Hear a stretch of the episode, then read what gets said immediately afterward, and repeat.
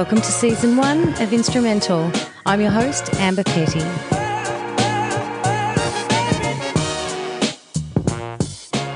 Well, this is rather romantic, isn't it? Well, I thought I'd set up some candles just to sort of set the scene. I just want to just double check. Are we on a date? We are now. Ever since I lit the candles and got table for two by the window. Okay, so we might be recording it, but Yeah, that's right. Well, I don't want to sound like uh, you know a non-feminist, but if we're on a date and I didn't know about it, you're bloody well picking up the bill. well, but I seem to have ambushed this affair, so I feel like I must. Yeah. Actually, yeah, you know what? It is actually I, I did send the first email, so maybe that. yeah, but I lit the first candle. And I, I sent the wine emoji, so you know. Listen, Your Honour, I think we're a bit confused about this. Um, anyway, hilarious. So let's just set the scene because we're upstairs in the band room at um, the Dar- Grace Darling Hotel. Yep, beautiful place. It is. It's a really, really cool venue.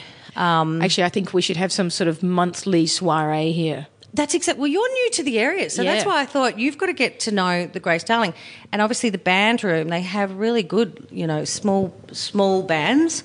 Um, Great room, good PA, good is it? layout. I wouldn't know that. Yep, you obviously PA. had a chat to Amanda about all of the Well, I acoustics and whatever. No, I can see it. Yeah, I didn't have to ask her. so, Amanda, what's the PA like here? It's great, Sarah. Excellent. I'll be back. But can I, can I just say, what about when I said to you, um, I needed to go to the toilet, and I said, okay, well, I'll leave you two to chat about this because obviously, Sarah, you're used to um, you're used to seeing you're used to seeing um, venues empty, meaning meaning it's a great room. I It tried never looks so hard. as, as good when there's no one in. I assumed that you meant that it means I do a lot of sound checks, not that everybody hates me and nobody ever comes to my shows. She books a lot of gigs, and actually, nobody turns up. Never. I just do it for fun. just makes me feel good. But it's good. It's Half the time I don't show up either, honey.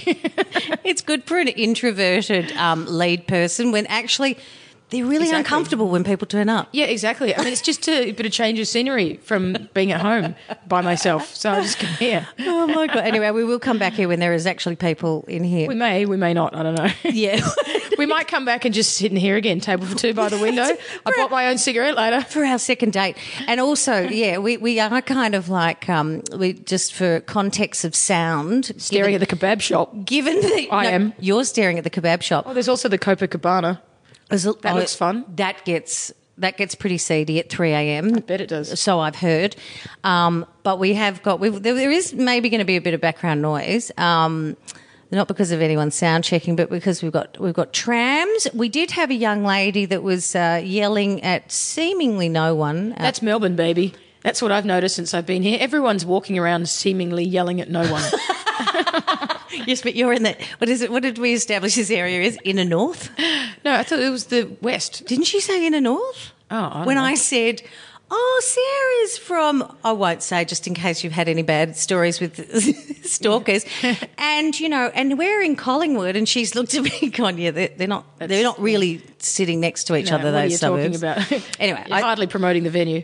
Arguably, there's less people talking to themselves and yelling at random people. Uh, in your neighbourhood. Do you know um, Elwood, Brighton. in my neighbourhood because I've only just moved there. I'm in Brunswick, by the way. It doesn't matter. It's not like they're going to come over. They don't know where I am. Well, and you if you see are- all if you do want to come over, then come over. Like I welcome you. Oh God, she's got the key under the mat. I do actually. Um, but the other the other night, like two nights ago, someone blew up a car in my street, and Wow. at four o'clock in the morning, I heard this bang bang bang bang, and I was like, "Oh, it's nothing. Just ignore it." And I ignored it for How can you say it's minutes. nothing when a car is was- just blown up? was four o'clock in the morning. I was tired. I was like, "It's not my." I'm not in the car. Yeah, exactly. I'm I'm in my bed. It's fine. And then I thought I need to see what this is because now I'm seeing some flashing lights. And I walked out and there was a fire truck out there. Everyone in the street was standing out there in their pajamas. Wow. Great way to get to know the neighbours. Hi, I'm Sarah. Great way for What's them to get to know that you're a musician and you're probably, you, know, What are you doing here? if you're not out, you're definitely not going to, it's going to take more to get you out of bed. Uh, yeah, it's very hard to get me out of bed. Even an exploding car doesn't get me out of bed. So But was everything okay? Uh, well, the next morning at about eight o'clock, the cops came to my door and um, bang, bang, bang, like really early. And I thought it was a Sunday. It was Wednesday. I've got no idea. And I was like, "What are you doing at my door on a Sunday morning?" And they, "It's Wednesday, dude." And I was like, "Oh, sorry. It's, every day's a Sunday." Um, and they said, Do you, "Did you hear anything last night?" And I was like, "Well, just no more than anything else." And they said, "Someone um, put a bomb in the car in your street." And then I walked over there. The car had gone, but the explosion was so full on that the pavement has melted and still that like that. there's a huge black like blob on the ground and the pavement is moving in waves because it melted like you know What? convex into itself or concave That's a proper bomb. I mean, not that I Should thought I you'd be using. Well, not that I thought you'd be using the word bomb lightly. Uh, yeah, um, you know, I'm from Sydney. I thought that it was all it was rough there. It's going to be rough here, but it seems it's a little bit scarier here. Lucky I've got Well- that ferocious hound of mine. well, who's a staffy, but not No, ferocious? she- no, she's not ferocious at all. Is she she's a scaredy cat. No, she's like a border collie cross Labrador. Oh, cross, there's such a difference. um, okay, Kelpie. must have been someone else's Instagram shots that I was looking at. someone else's dog I was looking at. You you would you'd know my dog. She's got a little grey beard, grey eyebrows. Oh yes, Chachi. Yes, yes, yes. Chachi, yes, Yeah. Chachi, Chachi. Um, well, what I want to understand is because I've always known you as a musician, and we, are, you know what? I'm so excited because we're going to get towards you uh, getting a record deal. So you getting arrested? you getting yeah well we'll get there um, you getting a record deal with um, warner music which was a company that i worked for for a short time so i want to uh, understand what that experience was like and then i get to maybe tell my experience um, but When did you work there? so i was there so well what years were you signed to Uh, When- when, when did you get your first record deal which was with warner wasn't it This was Warner. Yeah, I think it was ninety six. Oh, okay, no, no, no, no. Yeah, see, you know what? When I was kind of doing a little bit of research, which I hate to do before, um, I don't like to call them interviews because I like to call them conversations. so I always do some bit- research. Otherwise, Yeah, yeah, just of sitting there shooting the breeze. That's right. Which is also fun. What I was going to say was, you have actually had success and been around, so to speak, for a lot longer than I actually thought. I- I've been in and out of success as well. I've had such Ah, a so roller You've had chapters. I've had so many chapters. Yeah. Okay. Yeah. So the first crazy. time you were signed was '96. Yep. And was that to Warner? to Warner um, uh, worldwide as a joint Mm. venture, which was the first joint venture that they'd ever had in the history of Warner. Really? Yeah, it was a big deal. be- Whoa. Because we, uh, Warner Brothers in America wanted to sign us, and Warner's here wanted to sign us, and um, Michael Parisi and our then manager, Michael, yeah, yep. of course you do. Yep, everyone Yeah, does. I love him. Yeah. Um, they they did this joint venture where where we signed it together. So it's like they both owned us, and Right. mm, they don't normally do that. I mean, I don't know if anyone's done it since, but it had never been done before. Was that off the back of them um, having like? Why did the states want to do that? Was it because they'd heard about you, or why was why was Parisi sharing music from Australia to the states? because Parisi wanted to sell more, more records, obviously. So getting it to because he's a, he's a real entrepreneur. yeah, Yeah. So getting it to America would sell more records. Um, the only thing is that in terms of uh, ownership of the record, Yeah. if you're signed in Australia and the Americans put your record out, they don't really give it the love that they would uh, a band Yeah. that they signed themselves, or you know. So Right, because they're, they're making less money. um, they're they're making less money, but or it's is it also ego? it's it's ego, and I think yeah, they probably make less of a cut on it, but it's it's also ego. You're not you're not someone that they You didn't- they- you they didn't didn't get your signature discover. on their thing. Yeah, Right. to them it's like um like it's like you know you fell in love with a guy and he already had a couple of children and suddenly Yeah. you have to look after them as well, but you didn't give birth to them. Yes. they're not your children. Yeah. but suddenly they're in your shopping cart and you're at Coles buying them. You know, ice creams Such to a- shut them up. This story's gone so miserable. I, I hate my life. When we get back to yours, it's much more exciting. Is that what you did? I just made that up. See, I'm having flashbacks. No, I haven't quite got there yet. Oh, okay, Yeah, cool. I get it. So, okay. So, So um, yes. if they did a joint venture, then they both had skin in the game and both balls were on the line Mm-hmm. and they, they put in a lot more on each side. So they both put in tour support. They both funded the record and we had to split which our, was which record? a sumo, our Yep, first yep. record. We had to split our alliances um, with them 50-50. So we spent most of the time, you know, a lot of time in America touring, like Yeah. years, uh, and then we'd come back and tour Australia. But we pretty much based ourselves in America for most of the time. So that I was going to say because that would I mean having worked in the music industry myself and and and and worked in different sort of uh, capacities and you know one being sort of you know promotions manager so you deal with all of the acts and managers that are signed to your label um, but then also you know in the A&R department and and then even just doing some freelancing sort of you know stuff the ego side of you know bands and and and record companies. I mean, that's just always a given. It's um, but with How's the way you go? Ego sort of the bands, oh, and it's obviously a Well, this given with the record companies. Most people would think that it was the bands that had the egos. no, uh, no, no, uh, not always. Not always. A, no. a lot, uh, you know, there's a lot of that. But I think there's also, it's not always ego about the band, it's fear that someone's ripping them off. And I think it's a fear of, you know, they're so used to that free flowing creative process. And then suddenly they're, they step into a business world. Yeah. And I, f- I think that they feel like these, all these conversations, it, it is sort of, you know, it, it, in, a, in a way, it's handbraking a creative process where they, you know, the beauty of their world used to be before they, you know, became, uh, you know, a, a monetary potential offering is that they would just be able to sit there and enjoy it, you know.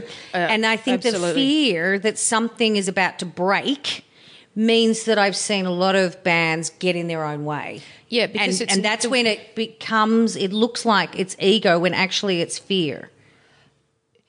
Uh, you yeah, know what I mean, That's true. Actually, yeah, yeah. There, there's also an element of. I, to me, there's an element of surrender every time Yes. you hand a record over. Because when you make that record, it's you and the record, and it, the connection that you have is really quite spiritual, especially when no one's heard God, it but you. Absolutely. And then because when it you came hand it over- spirit is spiritual is like spirit is in spirit. It was inspired. It came from a place of uh, that didn't exist. Yeah. And then you and then it ch- channeled out through you. So Yeah. yeah, it's a big thing. It is wri- writing music is really spiritual, Huge, Um, absolutely. because it's not science, it's not maths. No. and there's a lot of just sitting at your instrument, trying to relax and calm yourself, and So you and trusting that. That have that something come magic through. will come to you. That's Yeah, right. It's it is. It's like you're channeling something. Abso- and you are. And when you finally, if you're patient enough to actually get through it Mm. and complete something, especially when it's a whole body of work, to then um, send it out to someone else to hand it out to um, to even just your management to play it to anyone really is a it's a really big deal. It's a huge I have to thing. I have to um, have this. I, I look at it like um, like this conscious uncoupling. I love. Thanks, Gwyneth. yeah, totally Yeah, love it. Uh, because I have to sit there with my my music and I, I have uh, um, I have like a week with it. Once I've finished, I have a week with it. And I, depending on how much I love it, could be a week, could be a month. But I just, I just sit with it and I listen to it over and over and over, and I drink. Is that your and I- chosen process? It's Yeah, like because I have to let it go. before I let this baby out to the I have to get sick of it. I can't hand it out unless I'm over ah. it. So I, I bludgeon like- it. Yes. I'm over it, and I go, "You can have it now." I- I've moved on. I don't care. There's Yeah. a part of me that moves. So- I- I have to. But you know what that also is because not to, to and I want to also get back to this uh, deal between um, uh, you know America and Australia and the split alliances because I headed Yeah. into that territory for a, a reason. I because what that I have something what- else to what- say on that as well. Yeah, good. So let's make sure we get that, let's back, get back there. back there.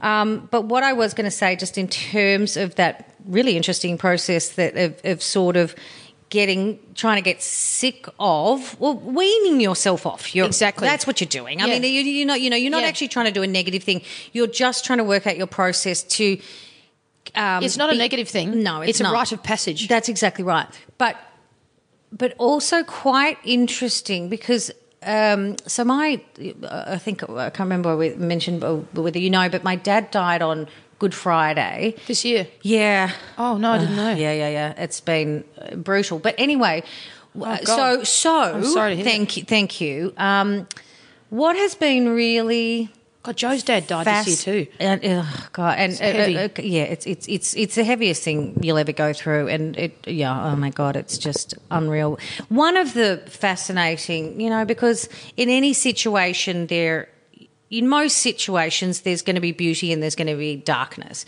One of the uh, and even and actually in death, it's it's kind of like there are lots of parts that are a beautiful darkness. And you can't have one without the other. That's- Otherwise, you wouldn't know that you've got it. That's exactly right. And so one of the beautiful dark places that I've been to with dad dying is music because music was so important to him. And so you have to obviously planning a funeral. You want to make sure that you're playing all his music. Can I ask what kind of music he liked? Yeah, so he loved. Um, so there was a real. Oh God, that's such a process. Um, so he loved a lot of country and western. We had Kenny Rogers, the gambler, Oh, and also because I love Kenny Rogers. Oh my God, and also because Dad was a shocking gambler, so it was literally it couldn't have been more fitting. Um, for when his coffin was taken out, um, I didn't know this was a, a song that he loved, but his best friend, he, he, his best friend, apparently Dad had said it to him a couple of times, was um, "Just a Boy Giving It All Away." Leo Sayer. I don't know oh, it's beautiful. Yeah, it's be- and that was really reflective of I think my dad. You know, he he was always just a boy, but a lot of things went wrong in his his you know his his father became quite violent and was an alcoholic, and I knocked them around quite a lot when they were young. And then when My, my that a lot, don't you? It's like textbook. yeah, and people and his generation just didn't talk about it. They Yeah, you know, everyone's shut it really numb to that in that generation. so numb. And then when he was 20, um, about uh, 22 or something, um, his mum uh, committed suicide. So he had a lot of things when, of course, when I look back as an adult of, you know, the kind of things that I was shitty about of, how he handled being, you know, uh, uh, the husband to my mum for the seven years that they were. And then, of course, them splitting when I was a, a baby. There was lots of things that I, you know, I had resentment and I had to like work through a lot of stuff. But I think, so that was very reflective of you know just a boy you know you got to really realize that i think he knew that he'd made a lot of mistakes but when you when shit goes down, Yeah, you do at what a you young can. age. You're in a different- You're in survival mode. yeah, exactly. It's like you're in a different emotional tax bracket. yeah. But it, but so jumping make this a full. anyway, that was a great episode about me. Next time we should do you. No, I love it. It's good. oh god! But um, so what I have found, the experience of music and how that relates to your heart is phenomenal. And I realised that when Prince died, I literally felt like I had lost someone that I knew. You know, but uh, the, the the reaction from my heart, I was sobbing. I was all sorts how I've felt about listening to dad's music has been, you know, I'm now in a bit of a zone uh, where I'm okay to listen to a couple of songs, but I can't quite listen to the other ones. I need a rest because I'm just trying to sort of breathe through this little, um, you know, chapter.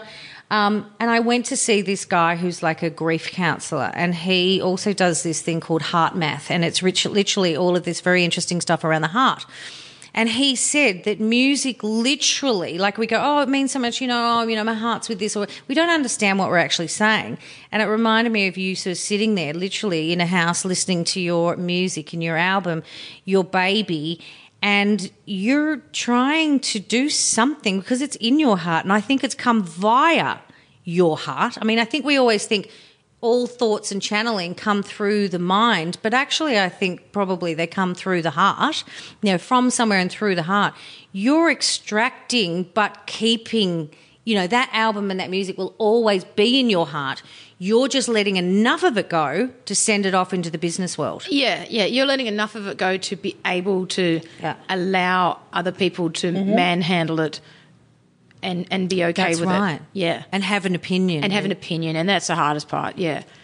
So getting back to that um, deal, in because that that's massive about that deal between uh, the the US and, and Australia with your first record deal. You can say something. Yeah. Oh no, Mm-hmm. you can finish your sentence, but yeah, I was gonna just. Well, I was just thinking because then Ed. because then um, you know the split alliance that you're supposed to have, and and let's be honest, I think that is going to draw out qualities in you or it's going to trigger and test qualities in you as a person because if I'm thinking about a lot of the you know some of the musicians and and and um, writers that I've worked with now, if the, if you're going to say to them, now give 50% of love to Australia and 50% to the US, a lot of them are going to go, that's going to be tough because I now don't give a shit about Australia. It's a blip in the ocean compared to the big boys.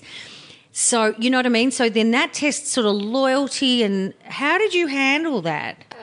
the thing is, it was really fun touring Australia, and it was really hard touring America, and we had to put in we had to put in three times as much work to tour America. Even though Right, because it's just because bigger, it's just so bigger, big. big, yeah. So uh, even though it's fun to be in America, Yeah. But as far as the actual shows, the actual work that we're there for, Mm. um, it's way harder because the the crowds are smaller. We don't have the Yeah. techs that we normally have, so we have to do everything ourselves. I Okay, yep. carrying all our equipment up like ten flights of stairs and like, Whereas seven here, people. you've got roadies in, in that capacity. Here, yeah. here people would come Pe- to the and people shows. know you. People, people knew us. Things were smooth. Yeah. And keep in mind, this was my first like toe in the water. I mean, I'd been in Yeah. a cover band, but this was my first experience as a professional musician. so if this happened to me leap, now, isn't it? Yeah, if this happened to me now, I'd be like, wow, unreal.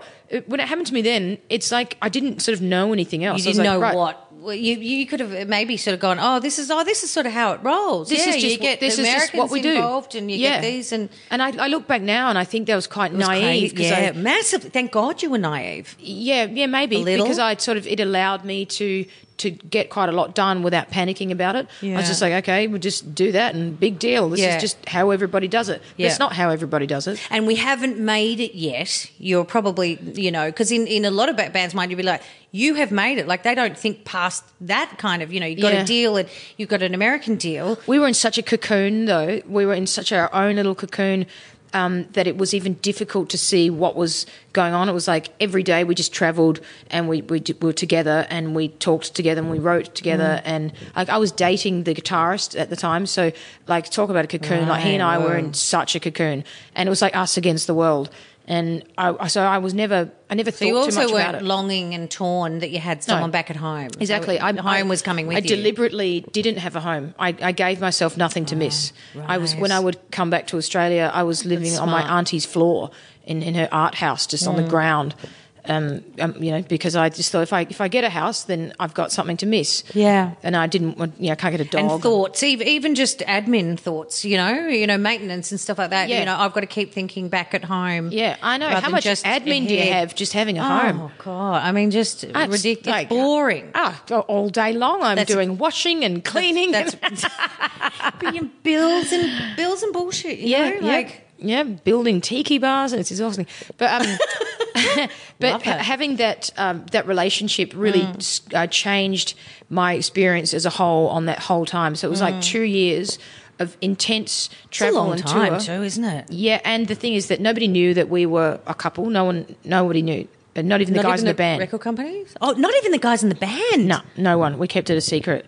Was that on purpose? Yeah. Like what, what? What? I mean, what was the purpose? Well, it's his idea. he said that if they knew that we were a couple, then if we sided together ah. on on any particular issue in the band. They're not going to. They're going to. They wouldn't take us you've already- seriously. yeah, you've you've buddied up. we were the the songwriters, so we just sort of thought, let's not mention it. But you know, Mm. it went on for so long that then we couldn't mention it because it was, uh, you know, it It felt like you'd been keeping a big secret. I felt lie, them. yeah. But Yeah. It, there was a deceitful. it was really deceitful, yeah, and um, you know, I wouldn't recommend it.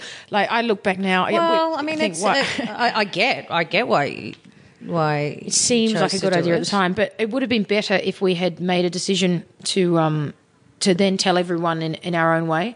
But uh, we broke A up. coming out party. a coming out party exactly, but we didn't actually have that. We broke up, and we were still nobody knew. They found out after we'd broken up because we had a lady from Rolling weird, Stone magazine come on the road with us, and she was like coming to all the gigs, and she was at a an after party that we had, and there was a whole bunch of bands there, and everyone was drinking, and I saw Chris sitting in the corner talking to her for ages. And I was like, God. great, because she was hot. And I was like, cool, you know, if he gets it with her, then that'll get me off the hook. This is going to be fab. and then I found out later he was sitting there telling her. Giving her her the whole rundown. told her everything, and then um, shit. that she told me. So I contacted our management and said, you've got to put this to bed because she knows everything." She promised she wouldn't say anything, and then when the article came out, it was a tell-all I was gonna expose. say, the that's whole her angle. thing. There- there's her angle Yeah, right yeah, there. yeah. And uh, the heading was "Party of Four with a question mark. Uh, and there's this photo of us all standing there holding burning Bibles in suits, and I was like, "That's not what it was supposed to be." The photo was what it was supposed to be, Yeah. but not that angle.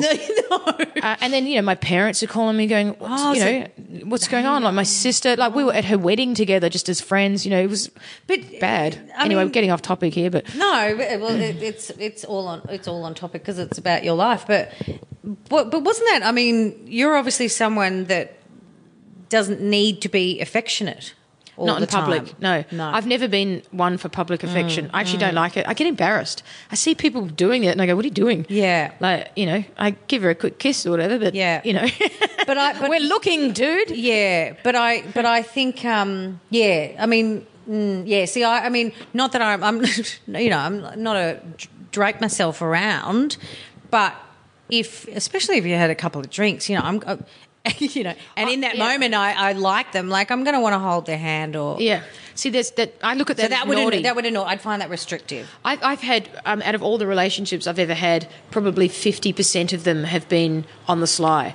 Uh, There's always some reason why. Really? I, I, yeah, so I'm used to just being Ah, like, so, you know, yeah. quickly, quickly do this, but don't let anyone see you. Yeah. And uh, business as usual. But is there some kind of like a little bit of excitement with that? Like, It's a it- sadistic um, Yeah. uh, thing that I have, I think. Is that Yeah. all, it's, it's obviously not a fear of commitment, I guess, because you've obviously had long. Rela- oh, you think it is? Yeah, yeah, yeah. I mean, I don't think I'm ready to discuss this now because I don't. I think I need to shrink for that. I don't want to get into your this relationship, but it just what you just said to me. I, I have to ask. Yeah. I, it's a musician's curse, though. I think because as a songwriter, you need to be alone and you need to have struggles Ah, and you need to have time to Yeah. talk about them and the freedom to talk about it. Yeah. Because if you're in a happy relationship, like, what are you going to write about?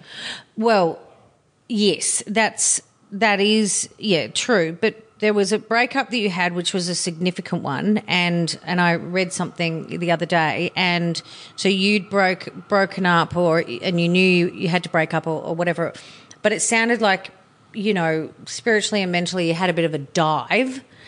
Do you? Yeah, like what did you? I always dive after Yeah. a breakup, even if it was my idea. Okay. Especially if it was my idea. Because I think it's I'm a bit easier. like. Yeah, Yeah. it's easier to be the one who gets We don't left. want the other person suffering. Exactly, and also when you when you're the one that made the call, you live with the guilt that it was you that changed it. That's right. If it happens to you, you're like, well, there's nothing I could have done about it. and it. that you got you got you might have got it wrong or you might like there's a Yeah. there's a big there's a big weight because it's also it's the weight of how you've made them feel but it's also the weight that you know it's like a job or whatever you you there's also that fear of what if what if that was what if I never get good again Yeah, exactly. Yeah, You know? Yeah. So what you've actually got- away from something amazing just because I'm a fool. that's right so there's the guilt on top there's a guilt of what maybe you've done to yourself Yeah, yeah. Um, which is all the that's all the fear. emotional baggage. It's not actually because your clarity, you know, with your intuition and whatever, there is no question mark on on that. So if you got your intuition right, but I think you know, I know for me in the past, I think when before you get clear o- on who you are, um, you're also half aware that you know you've got a bit of baggage. So have I made a decision based on my baggage, or was it my intuition? oh, that is a very good point. Isn't it? Yeah. I mean, isn't it? I know, I'm amazing. I've got heaps of them. We could go for hours now. But no, no, It is though. It is Yeah. that Yeah. that really hit me. because you're right. Yeah, because that has been an issue of mine, and also what I feel, uh, you know, the worst relationship that I've ever had in my life. The gift that came out of that was that I never questioned my intuition anymore, which was the greatest freedom that I've ever ever had through the most uh, claustrophobic, you know, evil relationship that I ever have, and that is because it was so bad that my intuition was throwing stuff at me. In fact, you know, even he would buy me a bracelet, a bracelet, and he would it would jewelry would burst off my body.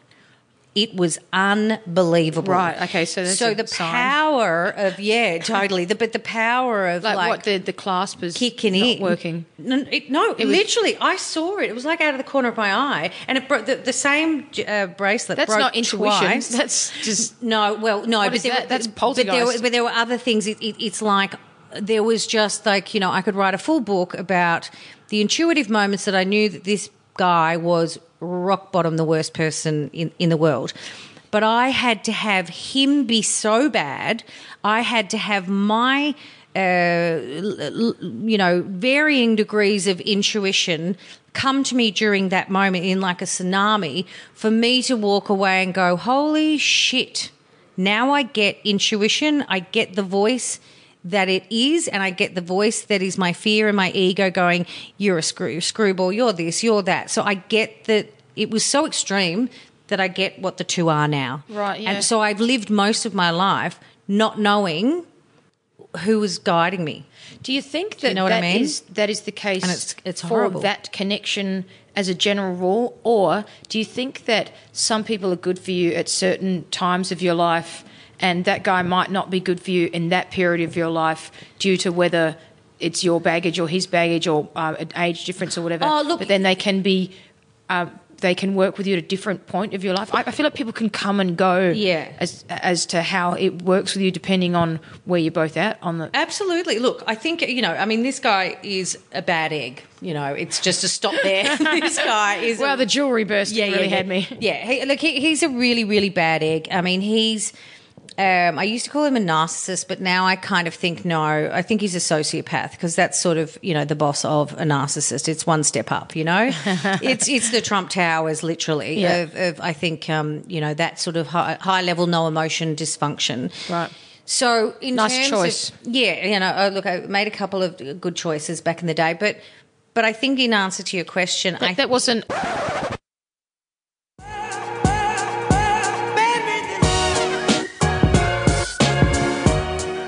You know, we're here to learn and, and have lessons, and but it is interesting. I mean, I, I've got a friend of mine, Geoff Barrow from Portishead. I remember I got to know him. Favorite band. I love. That Oh, band. really? Yeah, I love Oh, Portishead. he's the best guy. You'd love him. Like oh. he's such a. Oh, he's just a, a deep but funny. You, you would adore him. You know. Um, so he used to come to Bondi um, all, all the time. I met him in Melbourne, I think, the first time, but then I'd moved up to Sydney. So we ended up every every year he'd come to um, to Bondi and he'd stay, take a house for a couple of months. So I would spend a lot of time with him, just talking and talking and talking. And um, I remember one of the last times he uh, came, and uh, before he kind of got married, and he, you know, had kids, and he sort of hasn't done that. He hasn't been able to do that again. But he hasn't been able to talk to you, or he hasn't been able to have He's children. never ever contacted me again since no. Right. hasn't been able to do that. I'm going to Bondi for a couple of months. yeah. See you well, guys. apparently that happens when you squeeze out. and no idea Not why he, he would- squeezed them out, but Apart from the fact that why would he be speaking an American voice when he's English? But Nice he, twist. He did. He did say, um, "I have to go home and make music, so I have to go back to Bristol and be cold and miserable." I have no inspiration for writing and being creative when I'm propped up in, in the warm sunshine having a lovely time in Bondi. Yep. Why can't people get inspired? See, I feel like I get inspired and have the energy to create. Not that I'm a writer, obviously, and I'm not a musician, but I have the. It, it works the reverse. When I'm down, I can't get shit together to create. But I guess yours is very words and, and melodic. no, there's an element of that. Um, when you're down, it's it's hard to find the motivation to do it. That's That's the hardest part. Yes, yeah. yes, Um, yes. Okay. But you have to you have to know that you've got deadlines. You have to be basically told. Well, I do. I have to be told now's the time to do it. Mm. Yeah. Here are your deadlines. Yes. And I. Um, this is why I went to New York to make my Unfortunately, you flag up um, uh, you flag up a good thing, which is um, uh, basically that I make, I've just realised that no one's really given me a deadline. Therefore, maybe most of my creative stuff, no one gives a shit. That's what I, that's what I worry about. If there's no deadline, I like, need to get a deadline. Someone's not asking me to do it. I, I didn't release yeah. a record for years because no one no one told me I had to do it. I mean, I probably should have. Yeah. I made records. Yeah. I didn't put them out though. Yeah. because no one was Deadline, on my no. case to do it. Yeah. Um, and uh, and when I made this last record, I thought I've, I've got to get out of here to do it because um, I got signed to a new label, old mate, Old mate, old mate, not you're not going to say that. old mate. Not the guy Yeah. that we were talking about in my story. Yeah, Oh my god! this I is how I know him. story. Yeah, yeah, yeah. Are you joking? Yeah, so he. Oh god, this has taken the weirdest. I knew that he was dabbling in I'm, I'm not there anymore. music. Okay. Should we do this off camera? We, let's. Do you want to stop yeah. and get a drink? Yeah, let's let's yeah, let's actually do that. Let's we'll a um, come back to this. Yeah, we'll be back. All right. Okay, I'm just going to go get us a cup of wine. and I'll be back. Okay, babe.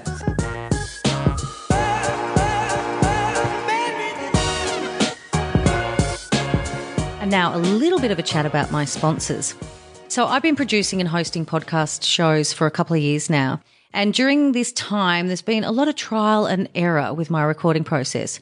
There's been a few unfortunate stuff ups that I won't bother going into, but then there's just been lots and lots that I've learned about sound and actually what makes me feel comfortable especially when I'm sitting in front of some pretty cool and important people that I'm interviewing. And what I've realized in terms of me really enjoying making a show instead of being quite anxious is that I'm at my best when my setup is really simple, but has a sound quality that I can be proud of. So I'm now using the Steinberg UR22 recording pack. And oh my God, it's such a breath of fresh air. When I got it, I was actually enjoying a red wine with Sarah McLeod, one of my guests in this series. And as a professional musician, she told me she was really impressed with the UR22. So that made me feel pretty good from the beginning. And it's been, it's been really good ever since. And I just think if you're a singer, musician or podcaster, if you're starting out or you're already in the throes of doing your thing, why don't you go and check out the Steinberg UR22 recording pack? And you can do so at bettermusic.com.au forward slash UR22 recording pack. And now back to my guest.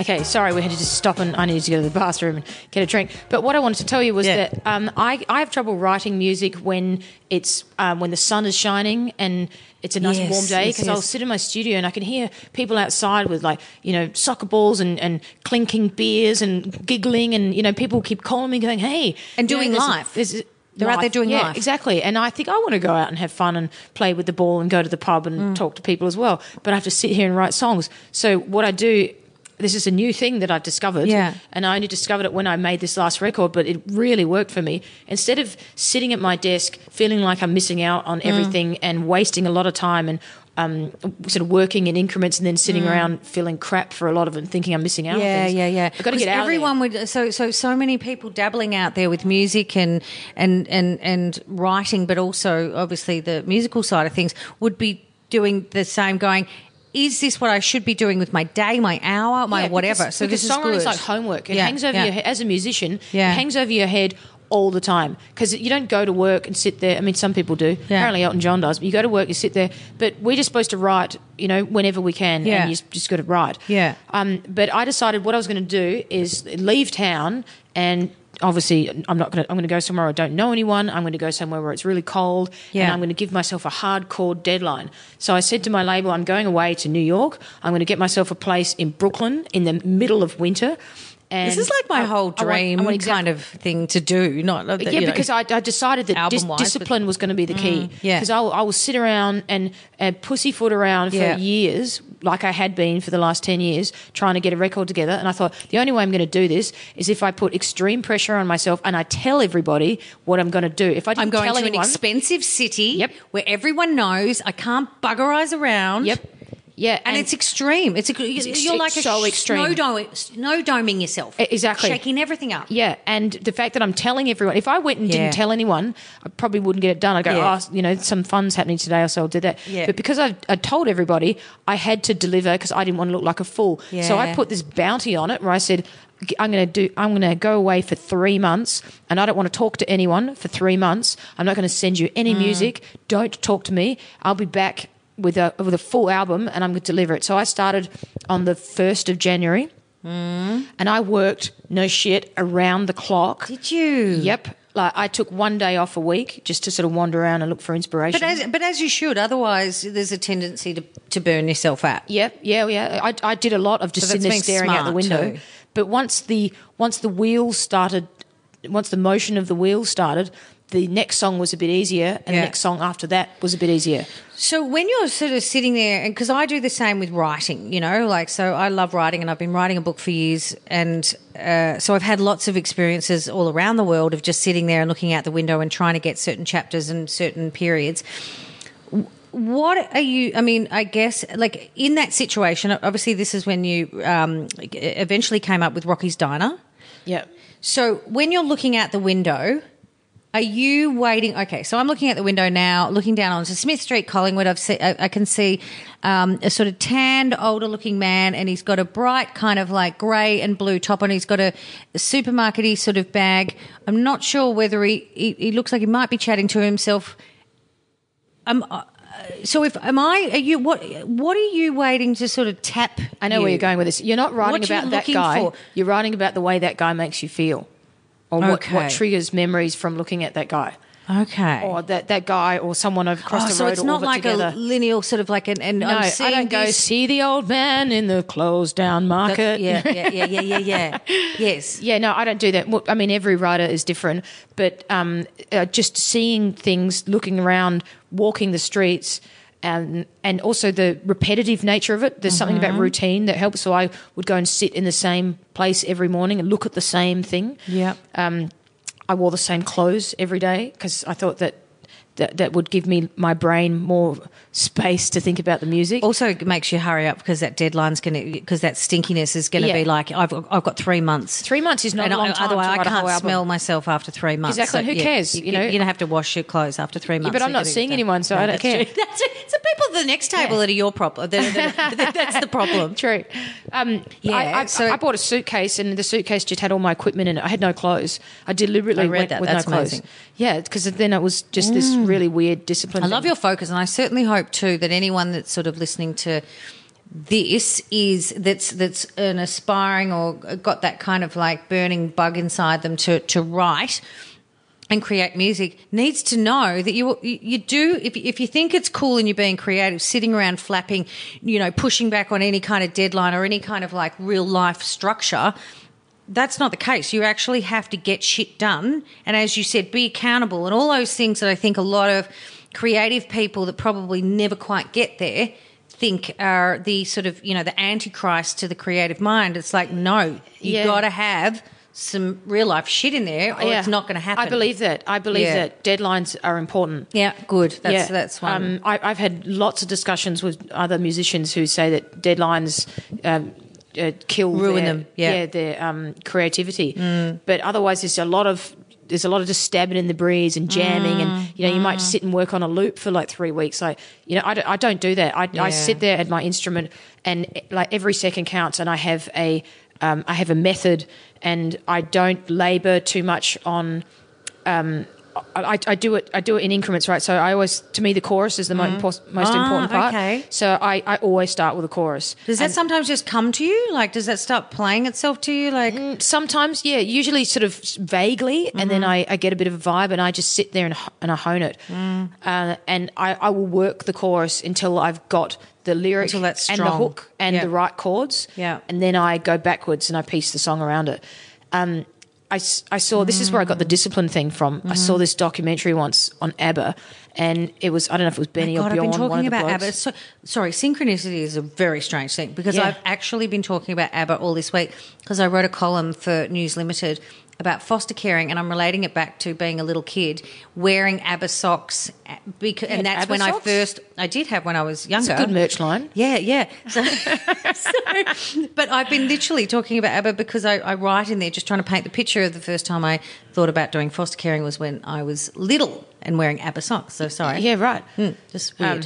Um, SOS. yes. Oh, that was one of my favourites. No, Super that's a good Trooper. one. oh, you like Super Yeah, Trooper? loved did, it, did you see the movie? Do you remember the ABBA movie? No, did I? Yeah, I think it was called. Uh, was it, it was about. It was around the same time as ABBA Arrival. They made the ABBA ABBA the movie. Oh, my god! It oh, was. yeah, no, I vaguely I watched that so many times. I bet was you loved kid. Frida. Uh, is she the one with the brown Red. hair? Red. Yeah, yeah, she was the one I liked. Yeah, me too. Yeah, and I like the guy with the beard. You're a Frida girl. Which I was know. Benny I get them, and- Benny I get them mixed up. Bjorn? I think it's Bjorn I with the beard. was it Benny? No, it's Benny with the beard. Okay. Anyway, so there Anyway, was back to one your- of them. Uh, I think it was Benny in this documentary, Yeah. and he said the main thing about being a songwriter is is discipline because um, you know inspiration is ninety nine percent perspiration and one percent inspiration. so he, he he had this analogy which I've never forgotten, and I love it. Mm. He said, for example say you're sitting looking at a cupboard and you know that there's a, a monster in there, a boogeyman or something, mm-hmm. and you're there waiting for it to come out. You'll sit there all day waiting for it, waiting for it, nothing, nothing. And you get bored and go off and, you know, go to the toilet and walk mm. around. And the minute you walk out the room, it's going to come out and go, and run around and go, and then when you come back in, it, boom, it's back in there and you've missed it because you, you, you lost concentration and you left. And I thought, oh my God, really? I thought you were just a genius and you go to the piano and just write a hit, but it's not like that. And it'll stay with you and go, yeah, we're taking a break now. We'll come back to it. We'll yeah, it- it does once you've got it, but when you don't have it Yes. yet, Because once Yes. you've got it, you can take it with you everywhere. That's actually another curse. Once you've got it, it won't leave you. It goes with you everywhere. It's with you at parties, at the in the toilet, in the kitchen, when you're talking It's to people. People are trying to tell you their life story, and you're just there like working on something in the background. And it's sometimes like you're having conversations, and then there's like the next the, the next verse or something coming, and you're like completely glazed over because you've got the next verse or something coming Y- yeah. through Yeah, and it's 'cause this- while they're saying, and anyway, Yeah. and yeah, and then we fell in love, and then he got down on his hands and knees, and you're Yeah. like, yeah, sorry, gotta go. Yeah, that, ha- that happens to me all the time. Because the thing is, when you when you sit at your desk working, which you must do Mm. to establish the idea, the idea itself actually likes Cement going for a walk. It does. He goes, oh, good. Like, and because I, in my mind, I I say to my equipment, I'm knocking off for a bit. I'm going to go out. Mm. And and so because the idea thinks that you've relaxed, your brain thinks that you've relaxed. So then the, the pressure goes off, and then that's when all the ideas come to you when you're wandering around, and it, this whole Right. knock-off time, and it goes, here, think about this, When it think about starts this. to flourish. it starts to flourish, and in your sleep, and when you're talking to people, and then you, so I just have to run back to the computer. So I, I would do these things where I would stop and just sort of go for a walk or talk to people in the street or make a couple of calls or Yeah. just do something to tell myself that I was taking a break. Mm. And then all the things that I'd been sitting there just staring out the window, Mm. trying to work out how am I going to find the tag to that song? Um, then, they, then they hit you. Um, but so anyway, in this period that I did this three month recording, I had said to them, I'm going to deliver the record on the 31st of March. And uh, while I was there, I played guitar and everything, but I also needed to play, I, I needed to record bass, but I didn't have a bass with me. And so I, I did this thing where I tuned down my low string on my guitar and I put it through all these effects and I made it sound like a bass. I saw a little bit of this in a video. I'm like, whoa. Yeah, then I started thinking I was this like cool bass player, and I was like, bass, you know, the final frontier. I've never played bass, and I got really into playing the bass, Oh and then God. so then I was like, whatever. You made your the guitar. guitarist have a split personality. Yes. How friggin' mind blowing is that? Has anyone like excuse my ignorance, but has anyone done that before? Like, is that like One one man. did? I knew a man in uh, in Chicago. I knew a man in Chicago who did it once from bank So called Local H. explain what you did. I mean, I'm look. As funny as it, uh, no, no, even though I'm doing this series called Instrumental, it does not make me uh, have a lot of knowledge on different instruments. My purpose is to just be inspired about why people get inspired to do, you know, a certain thing. And you obviously do music and write songs really well, and you obviously, you know, have this relationship with the guitar. Um, Love hate.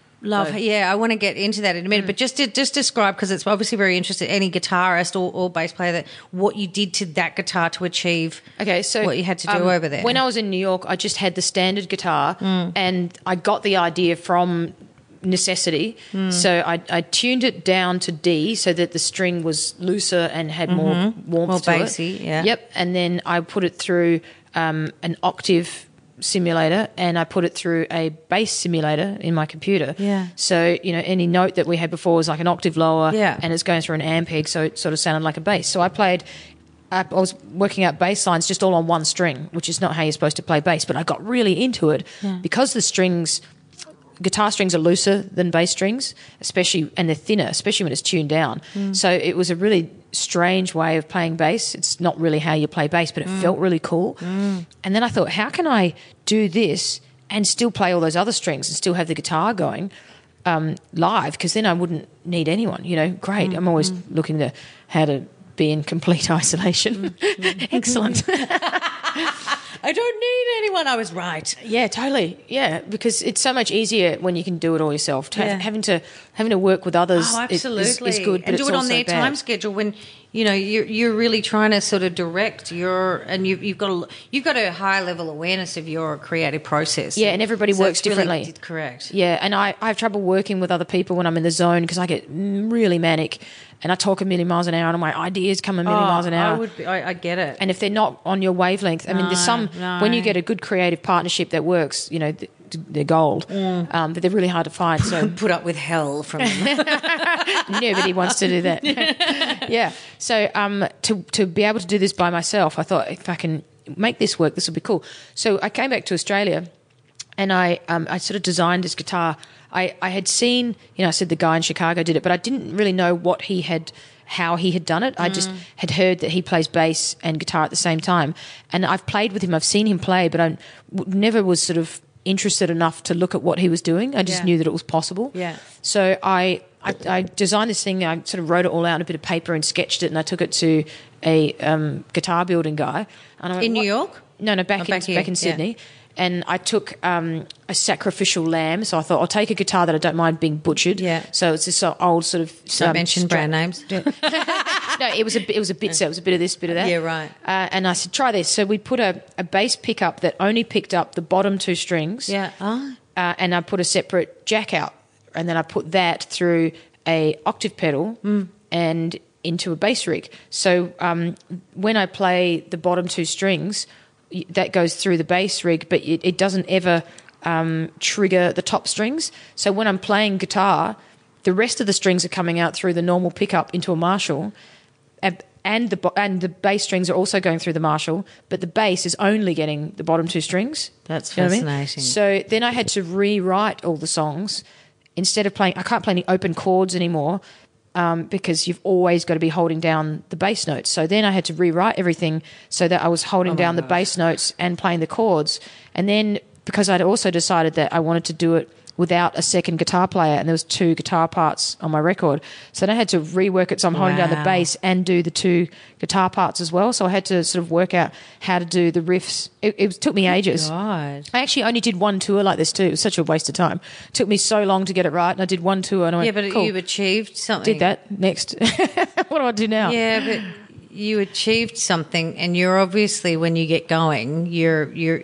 You, you know what I, I, I love hearing about you is that I think you actually have, which is nice because people spend their whole life trying to get self esteem and to believe in themselves. That I feel like there's there's a really nice little underlying without the ego belief in yourself. There is and there isn't. Yeah. I, I have two me's. The spectrum. Yep, and I think we all do. But Yeah, when, we're when all I'm- on the spectrum. Yeah, when I'm writing a lot Of things. when I'm writing a lot, I am. I feel invincible. I can do Mm, anything. I can write anything. I'm like, what do you need? Yep, no worries. Like, when do you need it by? Four o'clock. Done. I'll give you two of them. You know, I get so bang, bang, Double bang. it. Yeah, totally. I get. I get like, look, watch me. I'm going to be amazing. And then when I'm not writing, then I think I can't write anything, and I get really I'm down on myself. I don't know how that happened. I'm completely fluke. yeah. I'm like that at the moment because I haven't written anything for ages. Mm. So I'm all like, oh, it's cold, and I haven't written anything, and I totally suck, and like I, I get really depressed. My time's passed. Yeah, totally. I do. I, I get so depressed, and then I get like full Kanye again. It's like you know, total yin yang. I love that. Good Kanye res- reference too, because as much as I want to slap him, I absolutely adore him. Um, well, yeah, he's got that whole you know, I'm, the, I'm the greatest. ever. It's like totally. the Oh Muhammad God, Ali I'm complex. all- you know what? Like literally, to be quite honest, of all kind of back to synchronicity in terms of you know weird stuff. uh, You know, if I need, if I'm feeling good and I need to get my ass into gear, and I'm, you know, it's like time to, time to kick some butt. You know, I'll have Kanye on. I'll have Black Skinhead or whatever it is. I've, Yeah. I've got Kanye's my man. Yeah, yeah. And then I see him on Twitter, and I go, oh, "God, you're a dickhead. What are you doing? You're." a Which is pretty much exactly what I do to myself. Yeah. God, you're a dickhead.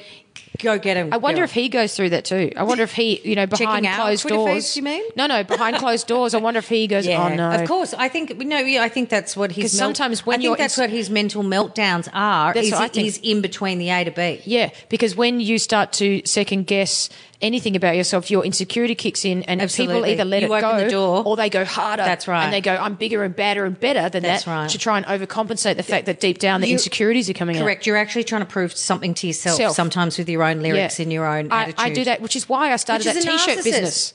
Yes, yes, yes. But also, that's a narcissist, by the way. We've you been calling me a talking about narcissist? No, no, no, no. But, you know, a narcissist is someone that's always pumping their own tires verbally. And that is like literally, um, that's because the insecure insecurity is always there. Yeah. So we say we have waves of it. They have it all the time. So they're in constant. I'm, I'm the ruler of the world. Believe Yeah. me. Come to me. You know all of that sort of. Yeah, it's funny how people handle insecurity in different ways. Yeah, exactly. So, two things. I need to just know in terms of because this obviously we've talked about so many things and we really haven't actually talked about your guitar and your relationship and your love affair with your uh, guitar. I just want to know like if I was to say, it, it'd be like me meeting you and you said to me, I've fallen in love and I've met this girl or guy. And I'd be like, why? What's so good about them? And also because I told you before we started, you know, recording that I, I just want this series to just inspire people. And if they've already got a crush on something, let's kick it over to, you know, I want, you know, whichever episode it is, whichever instrument we're talking about, I want this to resonate because I think in your heart you're going to have a particular crush on something. Yeah. What's why did you fall in love with the guitar? Like what? How do you? How would you describe guitar as just the thing that's just done a lot for your life? And Um, okay, so say for example, I'm in a small town Mm. and there's um, one bloke that likes me in the town, and I Mm. get to know him, and I end up marrying him. He's kind of like the only guy that I ever knew that love came from. And Mm. that's the sort of like with me with the guitar. I was never surrounded by any other instrument besides guitar. My my cousin was the only one I knew that played guitar, and he had guitars Mm. everywhere, Les Pauls, like cool looking guitars, and I thought they were really attractive looking instruments. And I used to look at them and go, "That's just so badass." it caught your it, it caught your eye. it caught my eyes, Yeah. just something Early on. incredible, and I didn't know how to use it. Um, so I started playing guitar, and then I I relied on guitar because it was it was all I knew, and it became how I would create my music. So how you would kind of expand as a musician and and and and and a songwriter, or, just expand in the world of music. Yeah, and then when you get when I got to a point where I got um, sick of playing the guitar, so then I started working with um, alternate tunings. So I would tune the guitar in a way that I didn't understand how it worked. So then I was like, um, I don't know, ding, ding, ding, and then I liked it again because that made me um, completely naive as to what this instrument was. It was like a new instrument. Yeah. And then when I got sick of that, I, I would buy a new guitar and go, oh, look at that, it's sexy, and then it would make me go mm. back to it again. So there's a bit of that inventor spirit isn't in, in you in terms of right now what can Yeah. happen, what Yeah. Could, yeah, what can be done. You Yeah. can't really do I've that. got a very with- short attention span. okay, but you couldn't really have that relationship as much with the drums, do you think? No, no, No, but God. I wish I was a drummer. That's next. I Oh, can't, I there's can't nothing. wait to be a drummer. Oh, look, I've got, you know what? If I was going to be anything, uh, it would be a drummer. But, Yeah. but I but I love all the stories of. But yeah, yeah. So, um, uh, even like recently, I, I bought myself for my, my birthday. I bought myself a an SG that was the same age as me, and I thought um, I'm going to buy this, and it's going to be my That's birthday cute. present. I I do a lot of when I like something, I do a lot of staring at it.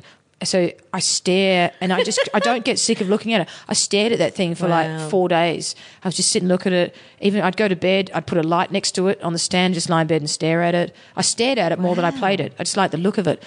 And recently, I decided that, that I had two goals for this year. Hmm. One, I wanted to do acting classes ever since I did that musical, and I want to learn how to play the piano.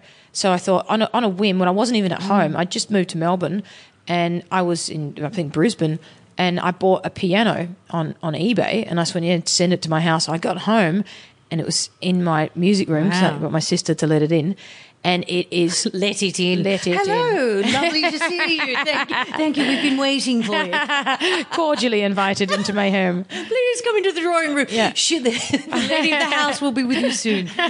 exactly. Yeah. And then I came home and there it was. And I, um, uh, it's so, I look at this thing because it's black, like, you know, ebony and ivory and it shines. I polish it. All the lights reflect off it because I've got all these like some fairy lights around in the room. It is the sexiest wow. piece of ass I've ever seen in my life. I just, again, So I can't stop staring at it. visual. I am Yeah. with my instruments. Yeah, Yeah. I, this thing is just the most attractive thing. It's not like I want to have sex with it, Mm. but I, I sit at it and I go, oh, and and this is going to sound really lame, but when I play it, Mm.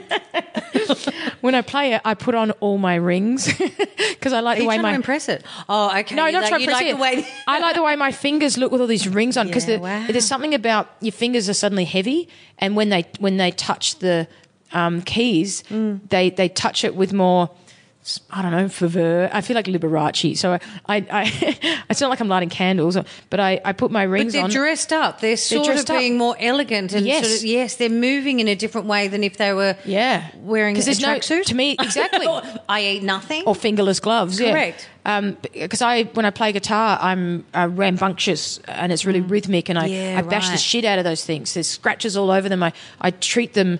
Um, it- you know, uh, it's tough love with me and the guitar, but with me and the piano, it's like you know. So you're invoking- candles, you're invoking a different you. Oh yeah, Yeah, and this is the new me, I, and I feel almost that. guilty because I'm having this really sensual affair with my piano at the moment, whilst my guitars are all sitting Mm. On a rack In the- not in the corner. Oh yeah, and So they're all watching me. Cheating on your guitar blatantly. in the same room. Yeah, right in You don't live in a bed sit. You couldn't do that in another room. I just feel that the music needs to be in Oh, one that's room. So dirty, Sarah. Yeah, and we all Oh, live that's we, bad we live in karma. the in the shadow of our of our previous victories because it's got all like Superjesus platinum records on the wall. So I live under like the shadow of my former glories while I'm trying to create Wow. new glory, which I'm not sure if it's good No, or bad. I- chi. no, I'll I tell keep you what, thinking I should feel that like- not be there because it's yesterday's news. I well, I'll, I'll tell you how I interpreted that. Um, I basically interpreted that like you sitting in the same room as these two beautiful entities, and you know that that gold record is up on the wall, and you're basically going, Platinum. "Sorry, there's actually a big difference, isn't there? A couple of thousand. Um, thank you for pointing that out. I Sorry, feel I like couldn't you're help that saying, no, no, oh, Jesus Christ. of course, you need to point that out. I feel like you're saying, you know, so who's going to win here?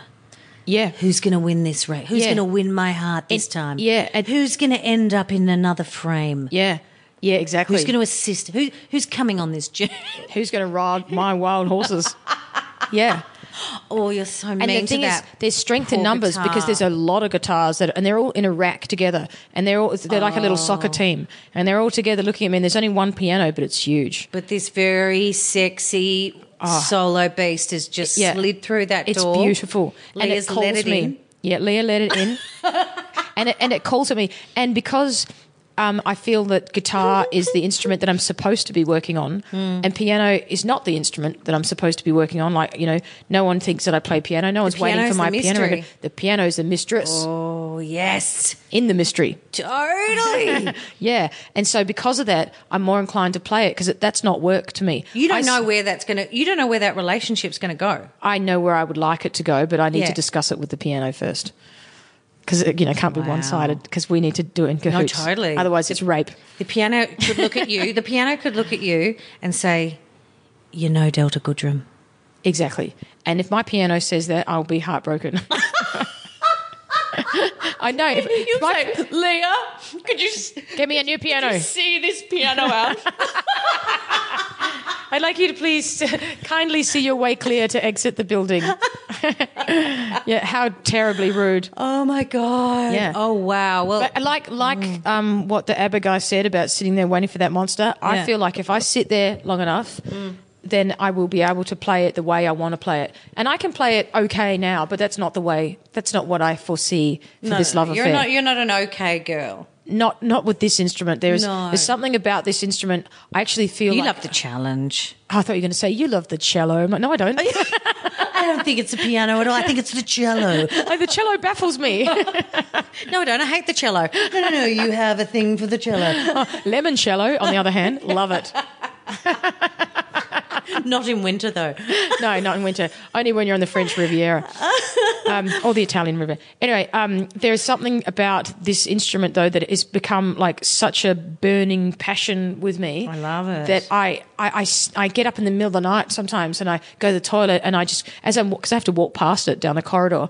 I live in one of those sort of long cottages, Mm. so I have to walk down the corridor and I always leave the lights on in that room so that just in case I wake up in the night, I can always look at it and go, yeah. Oh, you're sexy. still here. I always leave the lights on. There's, the lights never go off.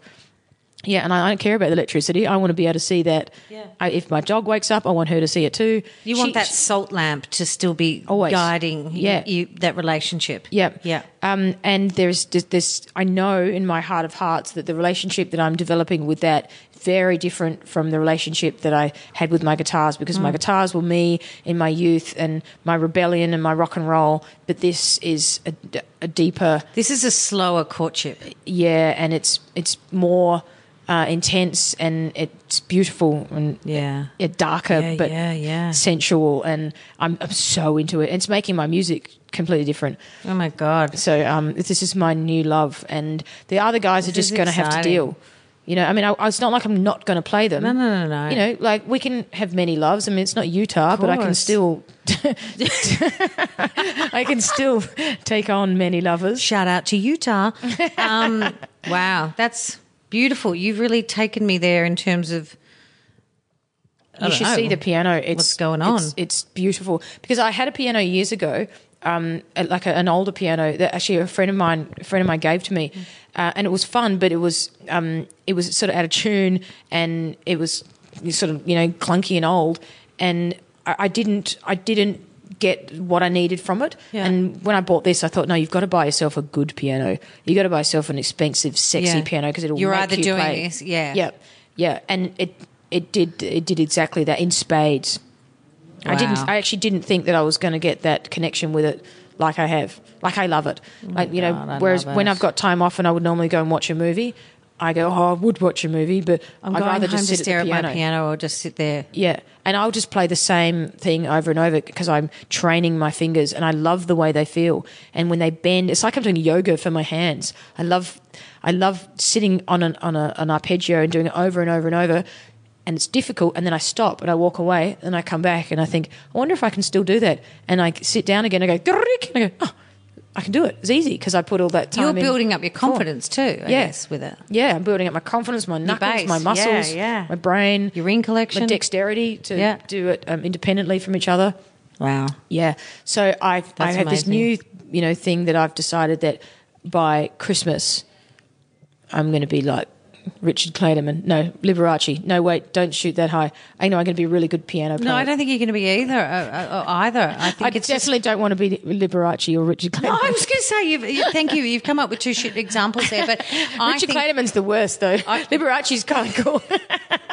Richard Clayderman's like what is it? Liberace at least pageboard. had a movie made a, a, about him. Yeah, good movie. Um, well, I just want to say one thing very quickly. Um, firstly, we're going to have to check out your um, Instagram account for your new, for your maybe not so new um, uh, clothing label, which I think is super cool. And I need Uh, yeah. a couple of. uh, Can you quickly just tell me about that? Yeah. Seems like a really kind of like seems like a very abrupt way, but we I know we're about to get kicked out of this room, so we need to wind up. That's But okay. No, I'll tell you that the reason. Yeah, tell me that, yeah, yeah, yeah. The reason I did that was for my own. It was a really um, cool discovery. I'm like, oh my god, I didn't know she had this. Yeah, no, I, I did that for my own self confidence. It's not a. I'm not. I'm not starting a business. In terms to- of wearing, that you wanted to wear produce yeah. something to, that you wanted to wear that gave you confidence. Yeah, I yeah. love and I did. I did it for That's so um, cool. mainly for Superjesus gigs. I don't really wear them on solo gigs so much because I feel um, it's too much of a bold statement when I'm quietly sitting there on acoustic singing gentle songs. But when I was doing Super, when we were doing Superjesus shows, um, I, I wanted to walk out and go. Fucking check this out! Look at me! I am the most baddest Mm, bang, ass yeah. piece of machinery you'll ever see. Watch this! Yeah. and you must think that when you walk out to big shows like that. You- Yeah. you, have to think like that. It doesn't. You can drop it. The You you, you can't saunter stage. out with You your kind you of music. No, and I always have this. You know, as we were saying I don't think with- anyone. I don't think any decent artist really gets away with sauntering out. Yeah, yeah. There's You've got to be- go there's- now. There's a start to the energy that you're creating, and it happens from the minute Yeah. you round that curtain. Exactly. And if you go out there a bit nervous or half-assed, Yeah. half-assed, it it will come through in your music. Oh, I love And that. So you that's your very clear. Okay, I did it for myself Yeah, firstly, and then I thought that's there's so something in this. Maybe. I can empower others, but nobody wants to see an unconfident performer. No. nobody. So no, they want something from you. They want you to if be you build a brand, give it to me. I'm here for it. Yeah. I need it. Yeah, and you're not going to walk out on stage wearing the t-shirt that says "fucking unreal" and play a bum chord or sing Yeah. out a tune. You just don't. no, no. You, I, you absolutely don't. Like, and I have gone out on stage and sung out a tune and sung and played bum chords and and had oh where are my moments and made mistakes. Yeah. But when I'm wearing those t-shirts, there's something that does to my brain. Yeah. I basically Accountability again. Accountability. I go watch this. Accountability I'm going to be really good, and then you you just go back. I can't wear this t-shirt and not. Yeah, yeah. I actually, that was a really bad thing. I was about to say man up. but you know what? Yeah, but metaphorically speaking, you, and, and metaphorically speaking, I have to say that when I say man, I mean that is humans. Yeah. Like, I hope we get to a point where we can knock off the, you know, the the, the thing that comes with any kind of question before that. It's just man, we're hum, human. Yeah, it's um, mankind. correct. That that's right. Yeah. I don't. Yeah, hopefully. Yeah. Um, I love that. That's a that's such a. I mean, I, I- just thought it was a really. I did cool- it. I thought it was really clever. I thought, why wouldn't you want to buy, you know, cool kind of just statementy t-shirts from Sarah McLeod? But that's a greater Yeah. story behind it than I thought that there was just going to be. That's how it started, and um, and so you know, you, you've obviously got to be selective. You know, I'm going to buy one. wear Like, it. I don't. I, Oh, give you one. I don't do things I, like that gone into the Virgin Lounge, for example, and and had to. There's gone. Oh, you know, I've worn bad motherfucker, and they've gone. Sarah, we love you, but um, you can't wear that in Yeah, here. You know, it happened to me recently. Not here. and I Oh, was that's like, so funny. And I thought, what am I going to? This is. I thought this is a weird I did moment. think about that because I thought, oh, I love these t-shirts, and I was thinking, oh, you know, I want like which one do I want? Do I get that one, the the um the, the swearing one? Am I allowed to wear that on Instagram? What's the Instagram rules? Like seriously, Oh, that's a process I went through because of your but you t-shirts. choose where you can wear them. You know, you, Yeah, right. you know where you can wear them, and you know where you Right. can't wear them. You wouldn't, Yes. for example, wear it So when you're you not meet just the queen. trying to be. Uh, I'm not, not trying to be like rebellious and Yeah. just be a brat. Like you wear them when you need to wear yeah, them. yeah. You know, um, in certain situations where you need to wear them. And I, I was wearing it when I was at the airport the other day, and uh, and the, the lady who I know because I'm always in the same Virgin Lounge, and she said, "Sarah, you can't wear that here." And I thought, don't let this be like a surrender thing where I go, "Oh, okay, I'll just go to the bathroom and get changed." Yeah. So I just stood at the counter and took my top off and just like put it inside out and put it back on again. And all of the Oh Virgin ladies were really embarrassed. They were on the floor, like looking away. And I was like, it's fine.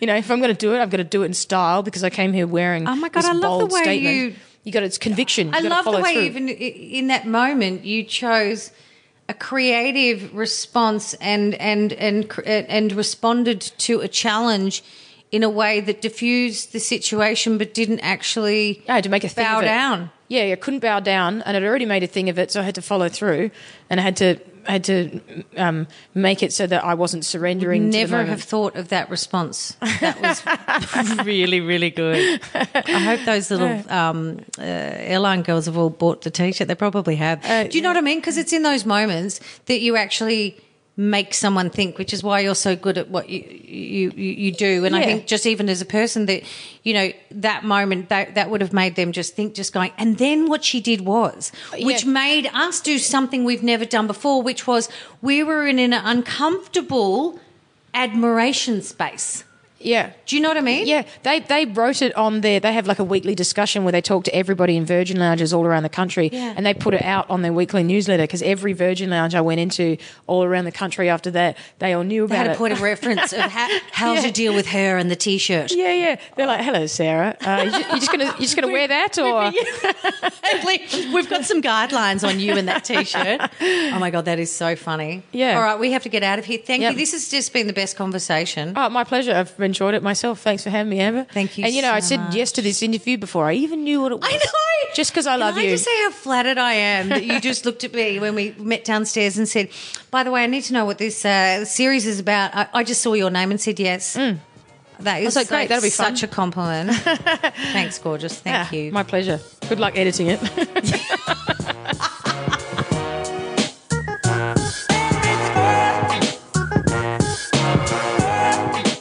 hope you enjoyed this episode. I want to thank Yamaha Music Australia for getting on board and supporting this series. Please visit au.yamaha.com forward slash podcast to find out more about new products and promotions. And if you'd like to help us spread the musical love, it would be great if you could subscribe to our series via iTunes and leave us a review if you feel inclined. To hear more podcasts from me, you can head to amberpetty.com.au.